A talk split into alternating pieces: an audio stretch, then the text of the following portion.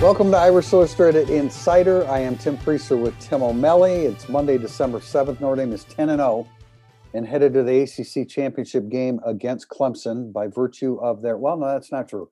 They already were qualified before they beat Syracuse 45 to 21 on Saturday. But there's a lot to talk about, Tim. Uh, Brian Kelly, as I said in our incident analysis, there's a lot of meat on the bone with the things that he talked about today. We know that Clemson is around the corner.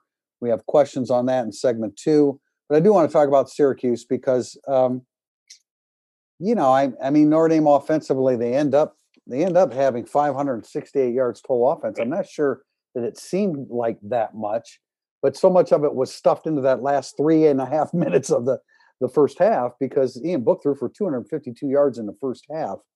Uh, but then they, you know, they gave up 414 yards total offense. They gave up the 80 yard run. Um, it's easy to forget all the great things that they did against North Carolina defensively the week before. Um, but a little bit of give, and I just, you know, I, I don't, I don't want to completely give them a pass, but they deserve a pass because emotionally it was really difficult to be ready to play that game. Yeah, it's. uh I'd look at it this way: that Notre Dame is at the point now where when they have a bad start, they end up with 550 yards of total offense, 45 points. Uh, we're nitpicking Ian Book's interception for the first time in three months and, you know, you say, well, Chris Tyree had 94 of those yards. Well, Syracuse got 80 yards on one run as well. I, right. I looked at the defense and at watching the film back, I thought they look a little bit like in the second half, they know they have a more important game to play. Especially, and I love the guy, but I thought Kyle Hamilton on the 40 yard run looked like a guy that was thinking, eh, I'm gonna gonna target. My, I'm not gonna drill this guy as hard as I possibly can. I'm just gonna try to tackle him, and he can't play well, like that. I mean, you, he, you no, but like he but but he should be thinking about that in that exactly. But that, that, does that's the pass I give them is that at some point they realized they re, they responded when they you know got obviously right. Syracuse is ready to play more than Notre Dame. I'm not I'm not saying that, but then they responded and realized they're going to win the game, and it gets tough to play that sport when you know you have something beyond that game that is very important. No, no doubt about it. And when I when I re, when I watched the game, having been at the game and then watched the game on on uh, the recording on Sunday, I, I man, I did. I, you can hear Syracuse right from the very beginning yeah. because there's nobody in the stands, and uh, they were ready to play. Now, you know, I know a lot of people don't want to ever give Notre Dame a pass when they when they struggle, but I, I you know, we've said this all last week. Syracuse is one and nine going into the game. The Wake Forest game was canceled. It was senior day. You have the ACC championship coming up, and Syracuse was ready to play. And I want I, I want to say this about Syracuse. Tony Tony White, right, the defensive coordinator for Syracuse. That guy is doing a great job. Now I know the stats don't say it. They're giving up a bunch of points, but they're so young. They don't know how to keep anybody out of the end zone. But they've got players. They got players flying around to the ball. They got players that are that are uh, uh playing physically. They have a three-three-five defense, which gives them some flexibility to do some different things that you don't normally see. Tony White's a name that I think people need to keep in mind because I think he's doing a great job with the individuals that they have on defense there because they are very, very young. Yeah, just all those freshmen. I mean, they make plays, and but as you said, they're going to give them up too, and it's they'll just be better off for it next year. Um, I, I really thought that Syracuse came to play. Um, clearly, we were a little sucked in by the bad we've seen, but I think back to I'm watching Syracuse ahead of Clemson with Trevor Lawrence for a while. They have the ability to play at times. I don't know what that means overall, but I think it means they're young, probably, because yeah. I don't know how that team loses 30 to nothing to Louisville. Um, but it, and it can play NC State, Notre Dame, and Clemson with that much competitive fire. You'd think competitive fire would have come against Louisville, but you know what? Human nature probably didn't allow them to be up for the Louisville game like they are Clemson exactly. and Notre Dame. That's the way yeah, it goes. Exactly. And I think Tony Dungy brought up a great point. I thought that – the way Syracuse attack tried to attack Notre Dame with their offense. I mean, it was it was get rid of the football in less than two yeah. seconds, throw the ball underneath, put the ball in the hands of Taj Harris like they always do, and see if he can make a play. It's just against Notre Dame's defense, it's a little bit more difficult to make a make a play. Uh, but Notre Dame did give up 414 yards. A lot of that, uh, 120 of it was on two runs.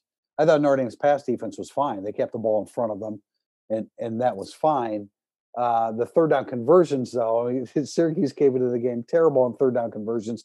Notre Dame's defense was two uh, held North Carolina two of twelve the week before, and then Syracuse converts five of the first nine. So I know I'm throwing a lot of numbers out there, but that well, we deal with numbers, and and they were a little bit skewed. There's one more number though, three on one drive, and it got him a touchdown. I mean, that was a nice. They did two wildcat conversions on one drive right. against Notre. When does that happen against Notre Dame and recently right. in the Clark Lea era? The two wildcat runs, you're going to move the ball against that defensive line. So it was a unique day. I, I, I, I do give a bit of a pass because I know what Notre Dame was thinking that whole game. Absolutely. I mean, come on. If you don't, if you never give Notre Dame a pass when they play poorly, then you're, I mean, you're just being a blockhead about it. Come on. I mean, it's human. You, we watch football every week. You don't ever see a really good team struggle. Come on. I mean, that's ridiculous. And the circumstances dictated that. I'd say that's a much better than a one in 10 Syracuse team. And they were ready to play. If you, you have to give credit to the other team and you have to take something away from Notre Dame because emotionally it was very difficult for them to be ready to play a great and, game and to build on that, I saw some people on the board say, "Man, Virginia Tech's giving Clemson all they can handle." It's like, well, it's probably another. It's probably a reason for that. There, yeah, well, I mean, Virginia right. Tech first of all is a good offense, but what do you think? Clemson was one thousand percent dialed into Virginia Tech, and no? at that point, I was watching the game, and it turned real, real quickly. Yeah. Yes. Yeah, I mean, I mean, you know, Trevor Lawrence now running the football. We'll we'll address that in the second segment with questions about that, but. uh um, yeah, you know, I mean, Javon McKinley, what what a what a tremendous fifth year senior for uh, senior season for him. Seven catches for 111 yards. He gets the three touchdowns. Ian Book, you know, with his feet, with his arm. Book had 250 yards passing at halftime. He barely threw in the second half, like yeah. eight or eight times, I think it was. Uh, and it, it may, you know, it was pointed out to me. I, I probably overreacted somebody on a message board about that. That that book was inconsistent. Well, he threw for 252 yards in the first half. I mean, he just didn't seem as sharp as he did against. No, but Carolina. no, but when you no, but when you're rolling to your left at, at right. full speed and Mayer uh, Mayer's open 25 yards down the field, it's difficult to throw an accurate pass. Yeah, yeah. I mean, yeah, Ian Book is playing great football. Maybe it wasn't quite as great and consistent as the previous three games, but right you know, if we're only going to examine the negative plays, well, then we expect him to complete every pass he throws. Yeah, I mean, I, I think there's no question that he probably reached the point now where we're nitpicking him too much for for what has become a great senior season or fifth year senior quarterback. Um, there's a lot of there's a lot of good quarterbacks wait out there. That's probably why till, they watch Mac Jones drop touchdown passes yeah. against LSU, and it just seems kind of easy every once in a while. But it's it, it's not always that easy. You know, um, I, I, wrote about this today, Tim, in the uh, Tale of Tape. Kyren Williams he surpasses the thousand yard mark. He had he had to all 20 carry. He needed all 20 carries in order to, to to do that to get to 99 yards for the game. But he is averaging more than 18 carries per game, which is the most of the Brian Kelly era. Um, Josh Adams averaged like 15.7 in 2017. Cierre Wood was 16.6 or something along those lines in 2011 but Kyren Williams is the most active in terms of carries running back in the Brian Kelly era, plus 24 receptions, plus yeah, how many how many pass blocks, pass protections? I mean, at least another couple dozen more on the season.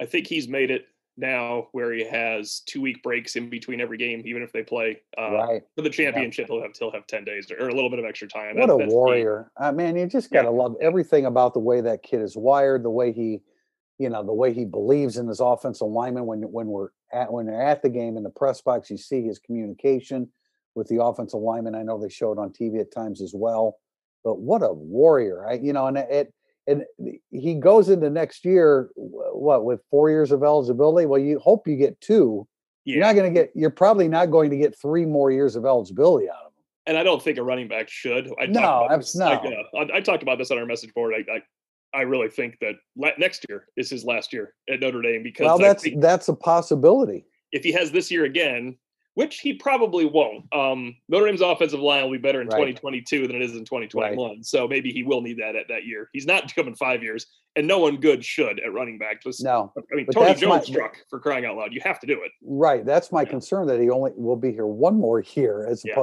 two more years. He'll be a senior academically, and you can right. you can understand that completely. But uh, no, he's been great. And Chris Tyree, it's good to it the things that Brian Kelly says about Chris Tyree in terms of um, you know just handling the rigors of the season of a, as a freshman, both physically and and emotionally, is very promising. Along with some of the same things he said about Michael Mayer.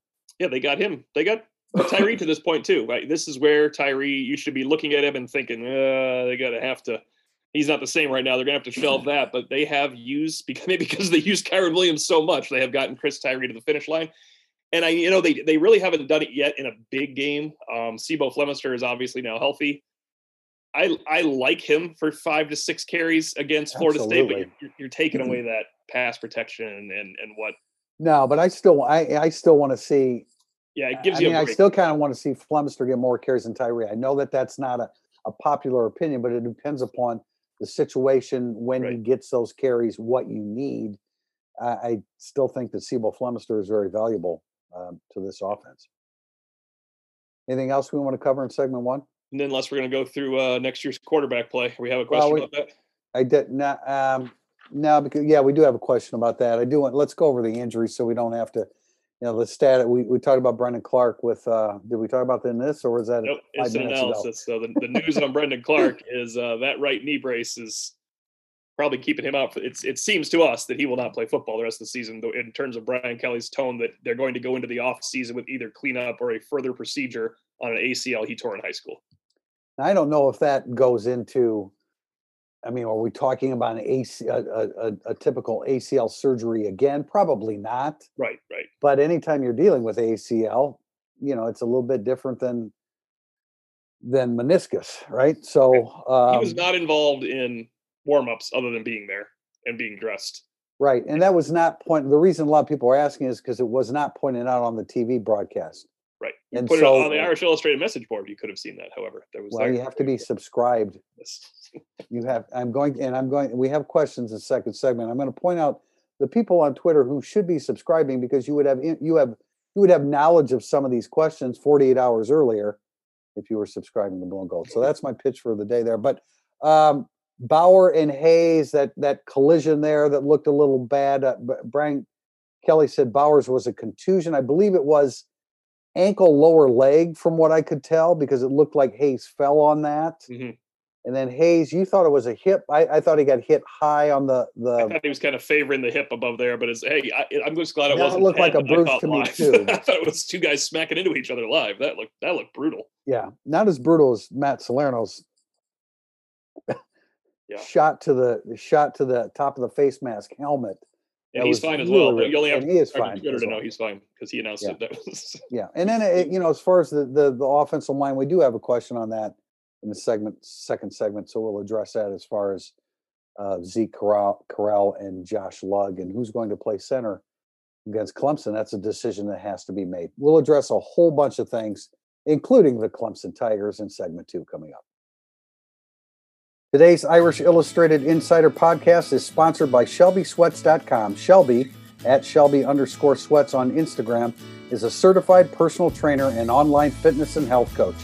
Shelby offers one on one coaching to provide her clients with custom fitness and health plans at work. Shelby uses her own 60 pound weight loss journey to help clients look and feel their best without over exercising or restriction. Her fitness methodology combines strength training, cardio, yoga, boxing, and functional movement and flexibility. For a free 30 minute video chat consultation with Shelby, fill out a form on her site, shelbysweats.com, or an email to shelbysweatstraining at gmail.com. We are back with segment two, burning up the boards, and we're going to start with a quick question this morning from Twitter because it caught me off guard. Tim from Jack Sacco: What happens if, God forbid, the ACC title game is canceled because of COVID? Notre Dame goes to the playoffs. And Clemson does Clemson too, goes to the playoffs. I, I would. I mean, I would assume. I, I don't know. uh, What? What are you going? You, you couldn't penalize them for it. I, No, and you can't play on the 26th right before they have to play a playoff No. game either. no. So won't happen. No. Notre Dame, by the way, uh, 10 minutes ago had zero again coming out with uh, their their COVID numbers testing Yeah. zero. Let's. Let's. I mean, let's. I don't even want to think about that. Let's hope Clemson does as well, and we have a great game in in Charlotte. Kenny Covington won. The run defense stank against Syracuse. Is this a red flag moving forward? Was Clark Lea distracted by the Vanderbilt job? Basically, is Travis Etienne licking his chops? I'd say yes, it did stank, uh, but we, we we kind of detailed the reasons why. Uh, I don't think it's a red flag moving forward at all in a game where Notre Dame will be completely focused with Clark Lea being focused on Clemson for two weeks, and Travis Etienne is not licking his chops. But he will have a better game than he did last time. yeah, I'm sure uh, he will. Did the North Carolina game not happen? Did that? Did So the the game not the- happen? Yeah, that was. that Yeah, was- this- right. Uh, they did. Um, they, they did not play well. Um, but we talked. Well, they gave up. Yeah, you know, you can you can make stats work any way you want, but two runs accounted for 120 yards. The rest of their runs were 3.3 yards per carry. I feel like though, Tim, the 40 yard untouched touchdown run was Something a real wasn't- live gameplay as opposed to like the Tyree. I agree. that- That like Tyree's 94 yard run skews things too, but they still had plenty of yards in the game. But that 40 yard touchdown run was a real play. Like that was part of the game. Notre Dame was winning. They were going to win the game, but you still got to make those plays. No, no, no doubt, no doubt. And Sean Tucker had a little bit of burst there. He's Yeah. pretty good, pretty good freshman running back. No, no excuse for that one. Right. The 80 yarder late in the game. I get sloppy. Uh, Bracy and and Houston Griffith is getting sealed off. Um, Bracy got pushed, and that was that was the end of that. So I mean, that was just a that was just a bad play. But you're you're right about the 40 yarder. But I mean, otherwise they they did a, a pretty good job, and, and and they, they're not going to approach Clemson the way they did Syracuse's running game. They're going to approach it the way they did North Carolina's running game and I have no doubt in my mind that they'll be on top of their game. But I also have no doubt that Clemson's going to do some things with Travis Etienne that's going to get him in space, and he's going to have a lot better game than he did last time. Which is what you know, Brian Kelly's. We didn't get into this, but I mean, Brian Kelly's point about rematches. It's you know, it's more about physicality, playmakers, and fundamentals. And he talked about rematches. I thought it was a good question about rematches because he dealt with that at Grand Valley State and he said there's a tendency in rematches that the game is a little bit more um, lower scoring. I hope he's right. I hope that game is lower scoring. And I don't mean if Notre Dame could keep that game where I thought it would be played the first time in the mid 20s, and you know, some maybe somebody gets a 30. I think that bodes well for Notre Dame. yeah, Um, that part hasn't changed. You still want a lower scoring game against yeah. Clemson. Next one from Welch Bryan, 11 12. Do you have any concerns with Jonathan Doerer's inconsistencies? Yeah, I mean, I, I mean, the concern is that he doesn't get get to kick field goals very often, and you know, I mean, it just makes it difficult. And and, and let's again put this in perspective. He missed a 48 yarder at Boston College. The 42 yard or the 32 yarder he missed against North Carolina, he was impacted by the guy that came off the edge cleanly from his right side. He's got to be able to ignore that, but it was still somewhat of a bust on the edge. And then the 50 yarder, I mean, it's a 50 yarder against Syracuse, although it never came off his foot correctly. I'm concerned about every kicker that isn't automatic, and right now he's not automatic, so I'm a little concerned. Yeah, no, I agree. I agree. Every I mean, kick right now is the biggest kick of the rest of his life starting right now. So that's a Can you imagine? I know he kicks extra points, but that's such a gimme. Can you imagine that? I mean, you only get a chance to perform like once every seven days, like what, like literally one time on the field every seven days. You know, I don't know what I want his first kick against Clemson to be because I think they need touchdowns, not field goals in the first quarter. But uh, how about to try and take a 16 point lead this time at the half on a 32 yarder for his first field goal? That's that's a nice one, right? Just sit Yeah, back, gotcha. give it a shot. Rydan Uh, 40. I'll get this one, Tim. Rydan 41 is Javon McKinley now an NFL draft pick, and is Drew Pyne now the number two QB? Unrelated.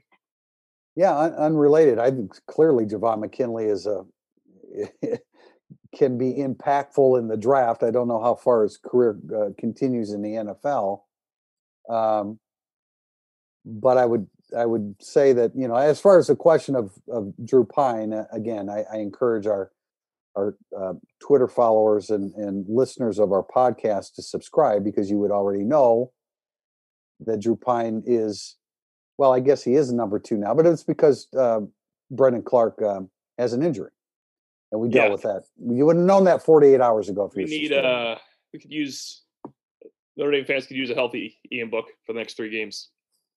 yeah, and it, it we got into this a little bit in the uh, in our instant analysis, but people have been asking about a grad transfer quarterback. If this is if this is anything long term with Brendon Clark, um, Notre Dame, either way, probably Notre Dame has to look at the the grad transfer uh, situation at quarterback. Yeah, I know Tom. Knowing Tyler Buchner, of course, is coming. I- I know Tom Lloyd's been probably told a few times that they're not looking, um, but I think that's changed with Brendon Clark's injury because if you're cleaning it up, you're still hoping after you clean it up. If you're doing more than that, you absolutely need a third quarterback in the mix. Um, You've got to have three healthy quarterbacks going into the season. I know four is uh, is pretty unrealistic in this day and age because it's so easy to transfer, but This you have to have three. It's it's I know it's a different room than offensive line and running back and everything else, and feelings get hurt and playing time is seen as lost forever. But that's life at Notre Dame. It's a big program. You need to have quarterbacks that can play, and if somebody's offended by him coming in, probably So would have started anyway, right? Yeah. Kay Beasley, Braden Lenzy didn't look in sync versus Syracuse or this season. You try to incorporate a specific package for him versus Clemson, or just continue with what's working. I think Tim, I read your tail of the tape on this, and I wrote about it, or am writing about it in Monday Musings. I'm going with the latter. Every jet sweep, little look screen, slant, crossing route, drag route, anything like that is Chris Tyree, Kyren Williams for the slants and stuff like that from the slot, and uh, Avery Davis for me. Braden Lenzy can go deep, um, uh, or, or run a deep comeback or something along those lines. I get it. He might draw enough of a cushion because he's been on film for Venables to know all about him. Uh, you might be able to take a shot, but I do not involve him in the quick game, the run game, or any of that, unless he just is looking great in practice and he can't put it together right now. I mean, we don't see that. But what I see out there is a hesitant player that just hasn't. he was tentative. Yeah. He was tentative against Syracuse, and you know, and and the same way with Lawrence Keys. I I, I want to hear all about these guys in 2021. Right. And I I- don't mean Jan- I don't mean January 2021. That's fine if they do something on January 10th or whatever it is. That'd be cool too. But I, Well, yeah, but I just don't think that that's realistic right now. They both need to. They they need to. You know, Lenzy needs to be the old rocked up unit that uh, Charlie Weis used to talk about. He need that's what he needs to be. And Lawrence Keys has a long way to go physically in order to be a, a consistent physical contributor to the program moving yeah, forward. Coffee dark roast. Tommy Kraemer had to come in early in the second quarter. Was that because an injury to Dillan Gibbons, or was the OL not doing well? Looks like Gibbons came back into the game. Was that because Kraemer was injured, or just more reps for Gibbons? Uh, again, love your name, coffee, coffee dark roast. You need to subscribe to Irish Illustrated because you would have this information by now. But um, I, you know, I thought I wrote, I said Gibbons was serviceable, and it's because, I mean, as far as vertically, he just is not very mobile, and he did fine. He did fine as a pass blocker, and he's strong at the point of atta- attack as a run blo- blocker. But Brian Kelly said he thought he played really, really well, so that that that bodes very well. I was I thought he had a nice first series when they kicked the field goal, and then also there was a run where where Kyren Williams got stuffed because Eichenberg lost his block. Eichenberg lost two blocks in the first three series of this game or four series of this game, which you just don't see this year. I thought Gibbons had his guy pretty well controlled the second level, but I was waiting to see Gibbons make a mistake because of Kraemer coming in. But I think Tommy Kraemer, I think now I got to take Brian Kelly's word for it. Tommy Kraemer was ready. He said, I want to play. And the Jeff Quinn said, okay, well, I'm going to put my best right guard. Right. And it, that I was going to continue that. He came in in the second series in the second quarter and played, well, was on the field for the 21 points that they scored, Right. uh, you know, down the stretch of the first half. But he was ready to play. I mean, he had, he had uh, basically uh, laparoscopic, I believe it's pronounced, uh, surgery for the appendectomy, and he, he was ready to play. He wanted to play on senior day too. Yeah. And Brian Kelly didn't want to wait till the second half when it got cold. So they pulled the trigger in the second quarter and he played. But Gibbons did fine.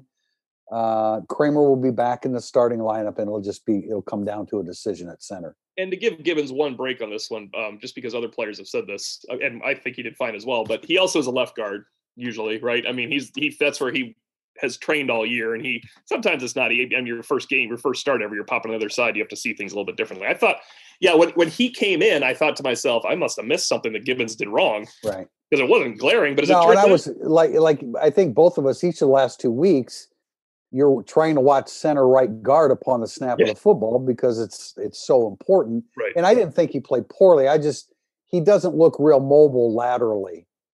Uh, but it, Kraemer's he- having a really good year, and he was ready to go. Is what it comes down to. Is Yeah. Tommy Kraemer was ready?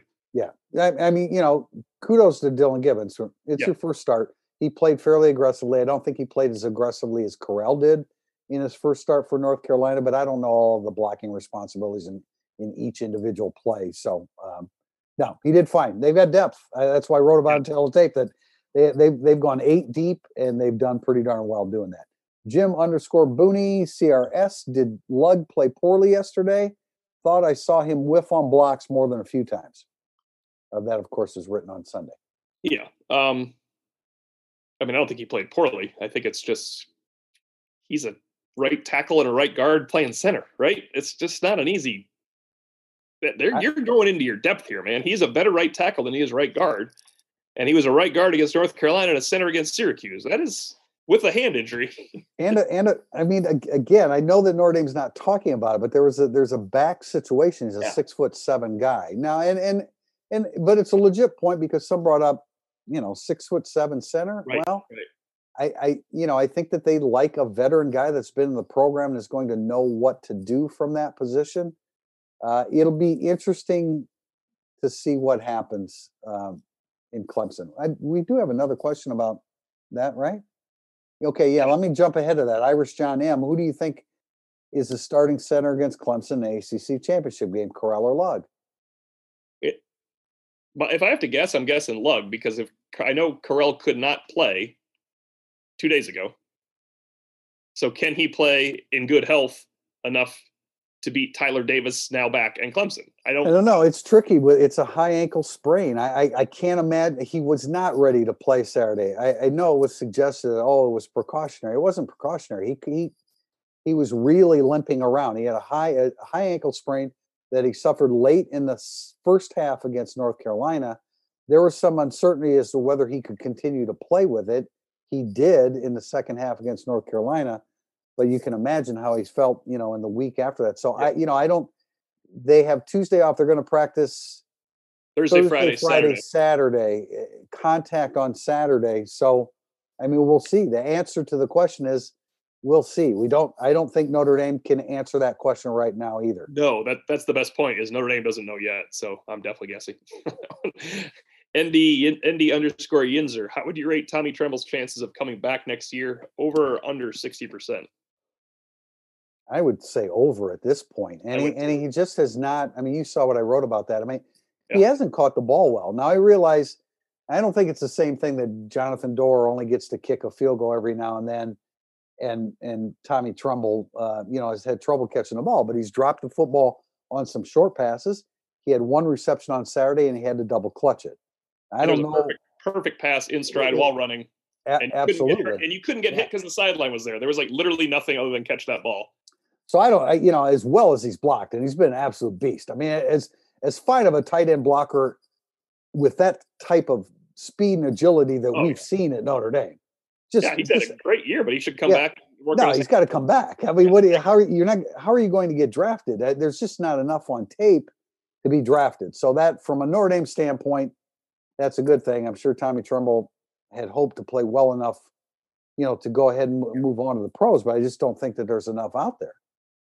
No, I, I and I get that he wanted to make that impact and created a name for himself with an amazing niche as a blocker, but he has yeah. to become a more complete tight end. And coming back next year, he and Michael Mayer will both log 500 snaps and play. There won't be a slot receiver necessary. Although if Avery Davis is back, he'll play too. But they that'll be the same same situation next year with those two.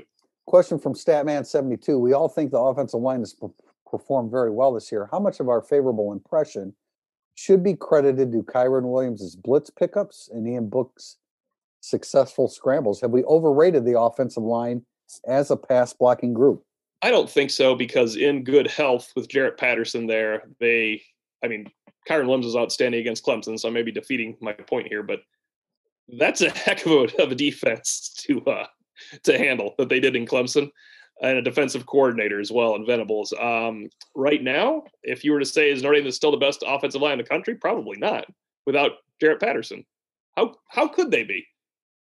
Like, how could they be? Why would you be the best offensive line when you take out a very important cog in the middle of it, and it's a really hard position to replace? Who was who was playing? I think I think great football. That's yeah. my that when you talk about Notre Dame Clemson. Let me jump ahead to that because we will have questions on Clemson without Jarrett Patterson and Tyler Davis, if you saw Tyler Davis play against Virginia Tech, I mean that guy is a beast. That is he is a huge impediment, and that's you know whether it's Lugg or whether it's Correll. I think Correll can physically hold up. Mm-hmm. I don't know if Lugg has the technique, uh, especially not having played center to go uh, to be really overly successful against Tyler Davis. That matchup, I think, is one of the biggest concerns when you talk about a rematch um, you know, I, I, Tyler Davis is a is a huge reinsertion back to that defensive line for Clemson. As Psycho far as that, well, let me. I just, you know, I mean, the offensive line to finish the thought on when Statman 72 two's question. I mean, when when they send more than five, or yeah, I mean, when they send more than Yeah. five, um, you need your running back to to pick up blitzes. I'm not sure that's the offensive line's fault per se.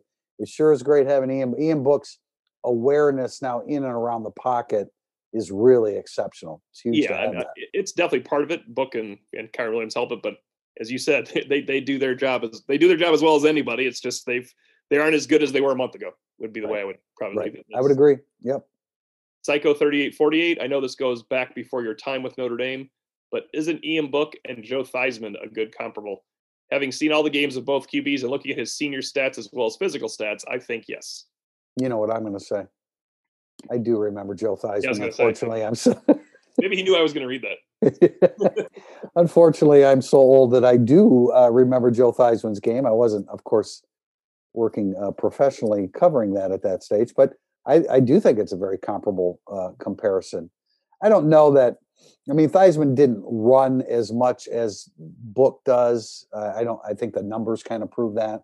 Although he was over a thousand yards in his career rushing, but I think I do think it's comparable. Both very elusive, both very nimble. Um, I hadn't really thought a lot about that, but I think it's a very good comparison. It's interesting to look at stats back in the day then, because as great as everybody Joe Theismann was, and everybody remembers Joe Theismann, in his career he threw 31 inter, 31 touchdowns and 35 interceptions. That is That's nuts. just the way the Um, game was then. It is though. Yeah, they threw the ball down. though. There was none of the throw. There weren't. There weren't horizontal throws. It's those. That really would have been an extension of the running game. It was like there. Those throws weren't part of it. I mean, you just threw the ball downfield more, and that evolved with the, with Bill Walsh and everything. But so Jack Freeman knows who I'm going to say here. But two years ago, game number three of his career, Ian Book still to this day reminds me of a 49er scrambling quarterback named Jeff Garcia No, I agree with that too. is even the way he throws, where he puts his whole body into the throw The when it's a further throw. It, it, it, everything about it, all the mannerisms, and the fact that he's so good with his legs that I don't think he would be that good of a quarterback if he couldn't run. Right. You, you know what I'm saying? I don't. I don't mean national championship level. I just mean I don't know what job he wins if Book couldn't run. I just think he's so good with his legs, and that that's the key to his ability to throw the ball too. it's a huge part of his game. And I thought it was interesting, Brian Kelly talking about RPOs, but it's PROs. It's pass, Yeah. then run, run. And so with Tommy Rees, they have less design runs because they know he is going to run, um, you know, scramble off of things. So I thought it was interesting. It's a huge part of his game. Uh, it's an asset, and it shouldn't be denied. It's who he is. That's why. Um, that's why we're talking about inclusion. I, he's not going to win a Heisman, but I think he's doing enough for the number two team in the country that if he beats Clemson again, because the voting doesn't occur until after that, he could very possibly be included in in that group. Pin and pull. What is going on with Tariq Bracy? Is there a chance anyone else passes him on the depth chart? I assume this question means, um, I mean, Clarence Lewis has passed him on the depth chart. Right. I, I assume the question from Pin and Pull is: Is there somebody to beat out Bracy for the number two Yeah, spot? I, I don't think and so. there just really isn't. Cam Hart is a is a uh, boundary corner. I don't really know where he is in his progress because he hasn't been playing lately.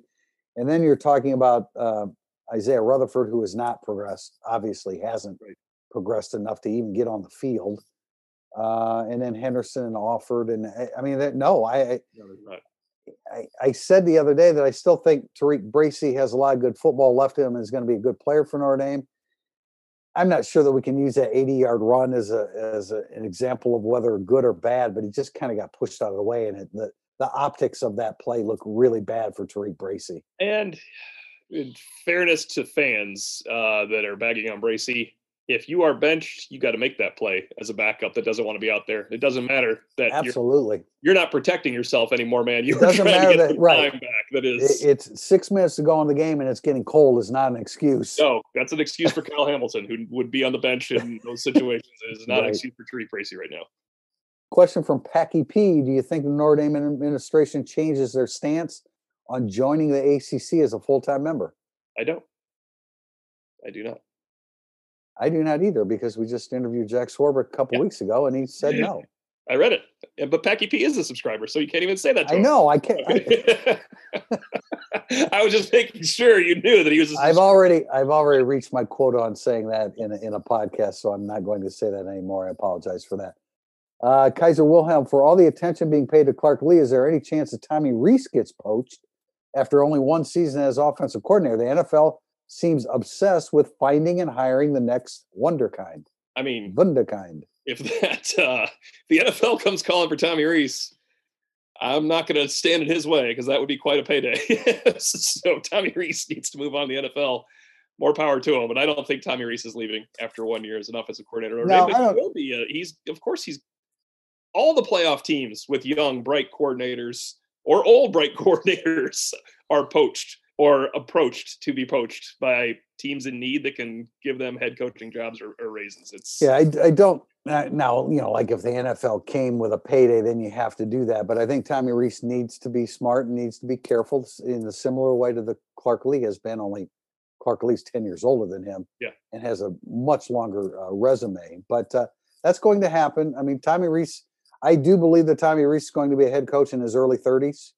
He's 28 right now. Yeah, no, that's a great point. I think that's the good way of saying it. 32, 33, he's a head coach. By 32, 33, he's a head coach. Right. And and uh, Lance Taylor's name has come up with the uh, South Alabama job. Also worthy of head coach too.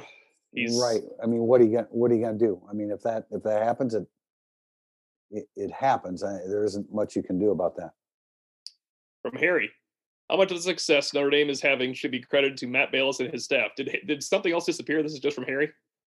Uh, yeah, I took away his last name because I thought it was inappropriate for. Oh, okay, gotcha. This one's from Harry. Could be my friend Zembel. How'd you know that? I just oh, because you think you know on my screen right here. So, Harry, no, it's not my friend. Harry uh, asks how much of the success Notre Dame is having should be credited to Matt Balis and his staff. He seems to have changed these tough gentlemen into some physically, mentally strong, and well conditioned dudes. I like the tough gentleman. Yeah. Uh, how much? I don't know that I can put a percentage on, but he has a hell of a lot to do with it. A All hell of a lot to do with it. Look, he has a hand in Mike Elston's great defensive line. He has a hand in Clark Lea's defense and their approach. He has a hand in the offensive line's development, the running backs, and the tight ends' craziness and willingness to block. And every single player you talk to from 2016 17 says, when Matt Balis got here. And there's a reason for that. He yeah, people, people talk about Clark Lea getting a race. Matt Balis, yeah. I mean, I, I don't know I can put a percentage on it. And you know, it's a it's a combination of coaching and and and what Matt Balis has done, but it sure is. Done they were soft as butter before Matt Balis got here. So this is this is a change. It is fan. It's a, impressive. It really is. I mean, think, just think about think about how much better the offensive line is this year than last year. I mean, it's, the put yeah. The push that that offensive line has gotten, and and again, part of that is is blocking scheme, which was altered by Tommy Rees and Brian sure. Kelly. So I, I can't put a percentage on, but Matt has done an absolutely tremendous job.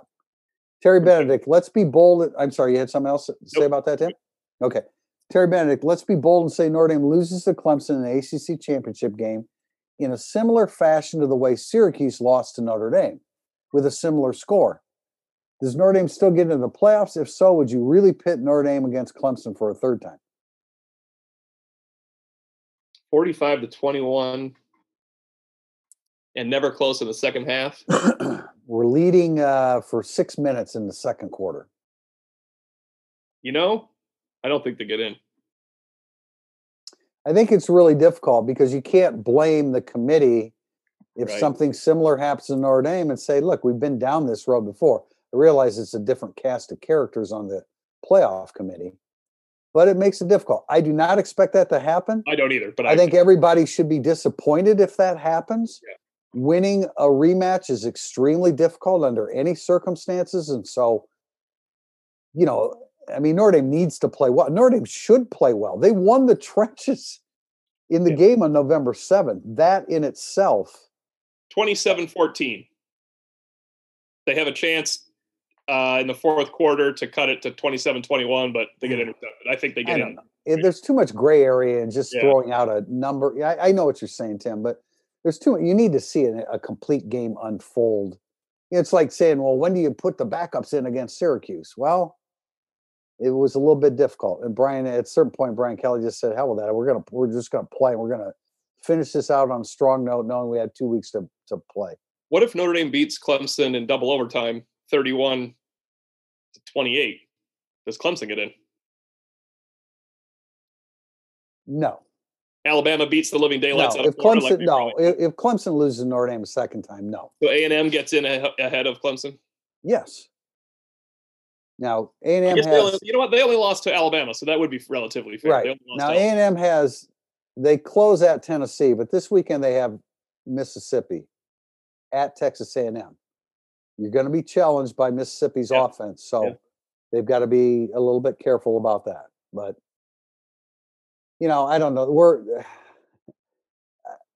I I enjoy talking about about speculating about these things, but there's so much that you gain by watching the, the a game unfold that it's just so difficult to paint a scenario that gives you an accurate depiction of what you're going to see. But if Clemson loses a second time to Notre Dame, no, they shouldn't be in, should they? Probably not. Probably Even not. if it- in double overtime? overtime losses to the second best team in the country, and Florida's okay. Man, let's assume Alabama beats the daylights out of Florida, like they're going to. People got to quit talking like, what happens if Florida beats Alabama? I don't know. What happens if Notre Dame beats the Cowboys? It's not going to happen either. So let's quit talking about Florida right now. Let's say Florida gets beat by Alabama like a drum.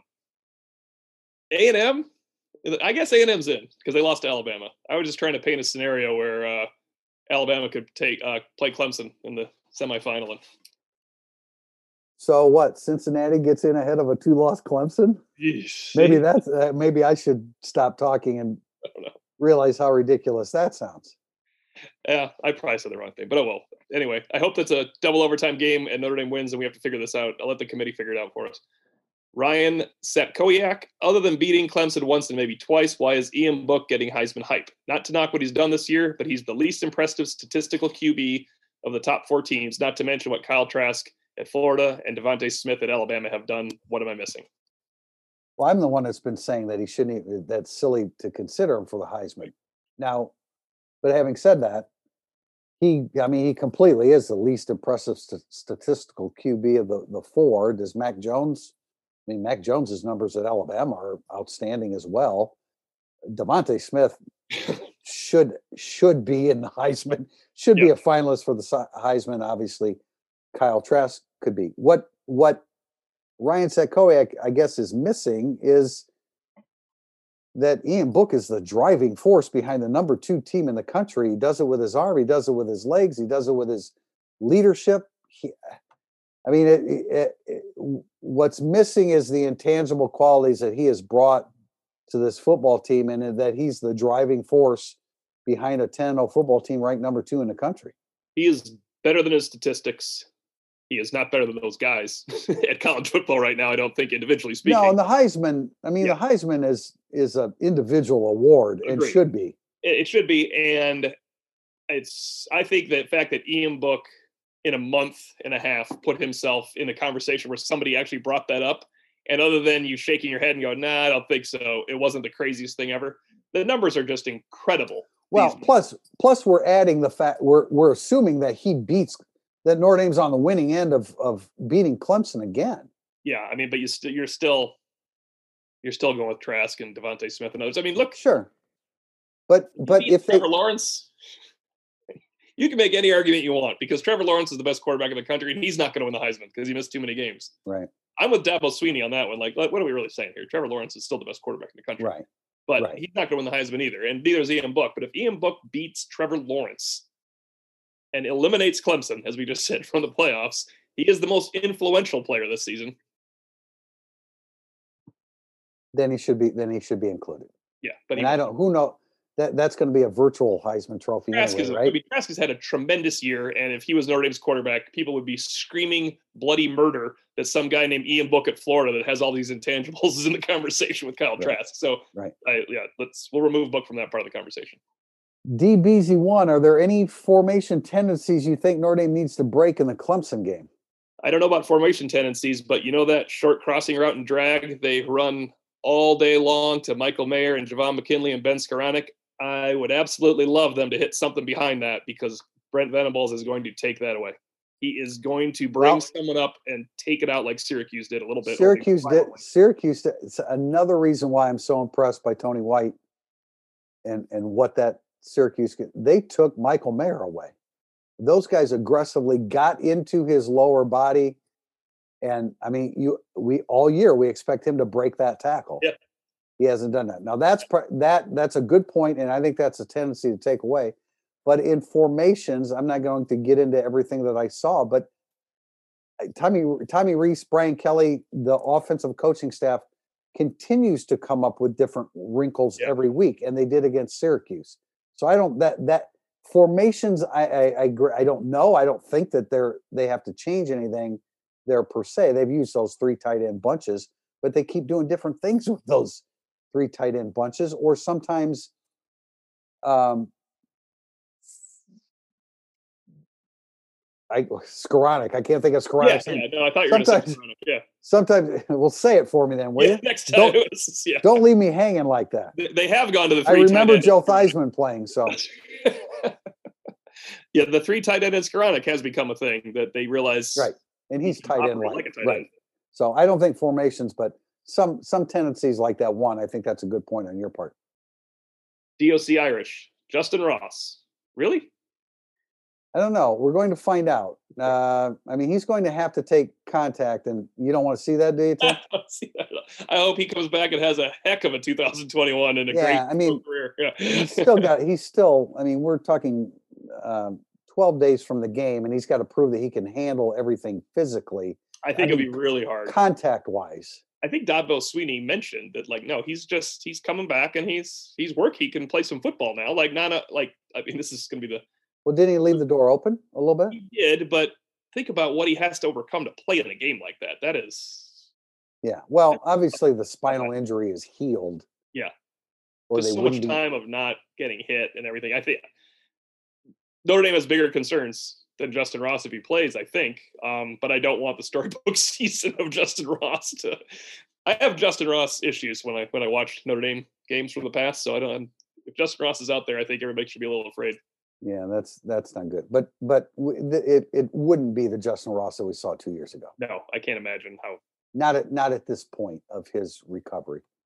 Hooks, Orpik, bigger concern for Clark Lea. Trevor Lawrence spreading the field and picking apart the defense with his vision and arm, or Lawrence using his legs to stress the defense on the edges and op- open up more through the ground game. It's both, which is why Lawrence is the best quarterback in the country. But it's the latter for me. If I have to pick one, it, I I don't want Trevor Lawrence running loose like he did against Ohio State to get them back in that game because then I do think it opens up Travis Etienne and then it opens up everything else because Lawrence, if you're if you got to worry that much about Trevor Lawrence like other teams worrying about Ian Book, well then put a howitzer on Ian Book. That's that's what it would be like. Put an amazing arm on Ian Book. Okay, well now what would your answer be if Owusu-Koramoah squared him up five minutes into the game? I mean, he's because I don't because I don't think he's I don't think he's cutting the edge there too often after that. no, I don't either. But he's uh Trevor Lawrence proved his toughness in the playoff last year against Ohio State. That was a that was a heck of a performance by someone that had to beat Ohio State with his. They got a they got a very fortunate targeting call that helped it out, but he he thereafter really proved his toughness. He was not just standing back there and picking people apart in a clean pocket. yeah, but if U- Uiagalelei can throw for 439 yards, Trevor Lawrence certainly can as well. I it's an interesting question. It's a good question. I, I encourage Hooks Orpik to ask more in the future because I I mean it's pick your poison. I, the, the, I still think the, the I, I still think that Trevor Lawrence's arm is the most poisonous part of his game. Definitely is. Definitely is. it's hard it's hard not to it's hard not to come to that conclusion Woj to God, and that's Woj as in Wojciechowski, maybe. I think that could be him, Steve Wojciechowski. No, I was convinced that Notre Dame winning the first game against Clemson would give the Tigers all revenge momentum in a rematch. It seems that most national media just assume that Clemson will win with Trevor Lawrence and the defensive players back. How do you guys see that aspect of the game? well trevor lawrence makes a difference i mean just his savvy and his and again i go back to clemson scoring 13 points in the first half against notre dame on november 7th and i, I think he's going to throw the football downfield i think he has a better chance of having the right touch. Uh, although Uiagalelei hit a deep ball early against Notre Dame, um, but still, I come back to Tim. Who won? Notre Dame's offensive line beat their defensive line, and Notre Dame's defensive line beat their offensive line. The difference is Patterson out, Tyler Davis in. But you know, man, I, third down conversions, special teams, right. Turnovers, all those went in Notre Dame's favor. So Clemson has to have has to reverse things in a big way, starting at the line of scrimmage first and foremost. No, I agree. I think that um, Notre Dame's defensive line will win again too. Its front seven and defensive line will win again. You mentioned the Tyler Davis Patterson thing. That's because if that's a stalemate, remember what we said all offseason. Notre Dame's offensive line has to be the best line on the field that day to beat Clemson, and they were. Will they be the best unit on the field this time against Clemson? I still think they have to be to beat Clemson. No, I would agree. And you still have four of your four of your five starters. Yeah. And I you can't I, I guess you could draw if your defensive line is the best over Clemson because we've seen what Notre Dame can do with some playmakers now and they've found they've carved their niche, but in all things better not lose. I know you and Samson were different you differed on uh, with me on this, but all things being equal, if Correll and Lugg are both healthy, I thought Notre Dame was going to choose Lugg uh, against North Carolina, and then it, it became moot when uh, when Kraemer had the appendectomy. Right, right. Who do you th- who do you think if they're I both they're healthy and ready? Lugg, but it's part of it's the ankle. I think they'll choose Lugg. I think Correll's ankle. No, but I'm no, I'm asking you. Say say Correll's healthy. He's healthy and ready to go, and Lugg's healthy and ready to go. I think they go with Lugg this time. I think they do too. I think that they could possibly make a change at some point during the game as well because I do I do really like the way that Correll played uh, yeah, against no, North Carolina. And we're going to wrap up with a question that has been on my mind for quite some time now. Uh, from Club Fred 90. If Notre Dame does not win another game this season, would you consider the season a success? If that was on your mind last Friday, I could answer your give you the answer for you. but after beating Syracuse, if they do not win a postseason game, I think they have to win one postseason game for it to be considered a success. Either one, either postseason game. Yeah, I mean, I know how fans will react. so I mean, so the so how we answer it doesn't really matter. I know how fans will react. I I think what they've accomplished up to this point in a COVID year, the way they've played, the way they've played has been spectacular. Um, but I tend to agree with you, Tim. I mean, you you got you got to get to the play. You, you've got to get to the playoffs. You've got to win. And if you, they get you either have to win, you either have to beat Clemson, or if you lose to Clemson, you've got to win the first round game. The problem is, if you lose to Clemson, you're probably going to be a fourth seed, and then you face that that juggernaut in uh, down in Alabama. Yeah, that is the biggest drawback to losing a one point game to Clemson is your next team would be Alabama. That's that's that's a rough, yeah. that's a tough road to hoe. Yeah. Clemson gets to avoid that if they beat Notre Dame. Their first yeah. matchup would be somebody else. It's a success, but the bar has been raised. The, if you ask the players and the coaches that right now, they'd say, "No, we better win more games than that." They want to. I mean, come on, you have to win a game now. This but is the you, this is, they're at the apex. You can't just crap out on the season now, right? No, no, I, I I agree. But the reality is, if you want to go undefeated and win the national title, you're probably going to have to beat Clemson, Ohio State, and Alabama. All right. Well, we didn't say that. They just got to win one more game. So go now ahead. I'm, now I'm complicating it. Somebody else, and then you see what happens with Alabama. What would you think if Notre Dame beat Clemson, Ohio State, and Alabama win the national title? We were talking about that. Uh, there's a on the message board, the Irish Illustrated message board uh, today. Someone said, "Would it be the best season ever?" Um, and I think they were going on with all sports and everything. Of course, it wouldn't be that, but 88 was the best one I saw, obviously, where they beat one, two, three, and nine at the time of the game in the season. And those teams finished second, fourth, fifth, and seventh in the regular season because uh, actually two of them played Michigan and USC. So USC lost again only because they played Michigan, who Notre Dame also beat, which is one, two, three, and nine against what would be one, three, three, and one. One, three, three, and one. See, I got. I, I, mean, West Virginia was in there, and West Virginia right. had a really, really good team. But come on now, man, we're not talking about. We're talking about beating Clemson twice, yeah. Ohio State, and Alabama.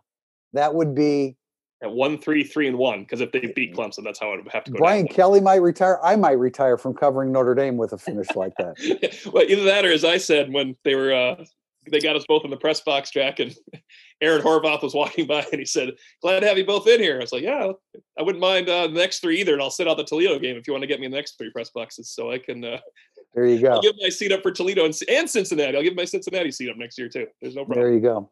All right, we are going to come back for a podcast on Thursday, right? We've agreed upon that. We will be back on Thursday. So, uh, plenty of opportunities ne- this coming Thursday, next Monday, next Thursday. Talk about Notre Dame and Clemson. We will we will have every possible question about Notre Dame Clemson by the end of next Thursday. So, had fun, Tim. Thanks. Hope to get Pete Sampson back for the next one. We should, we will get Pete Sampson back for the next one on uh, on Thursday. Thanks for joining us, Irish Illustrated Insider.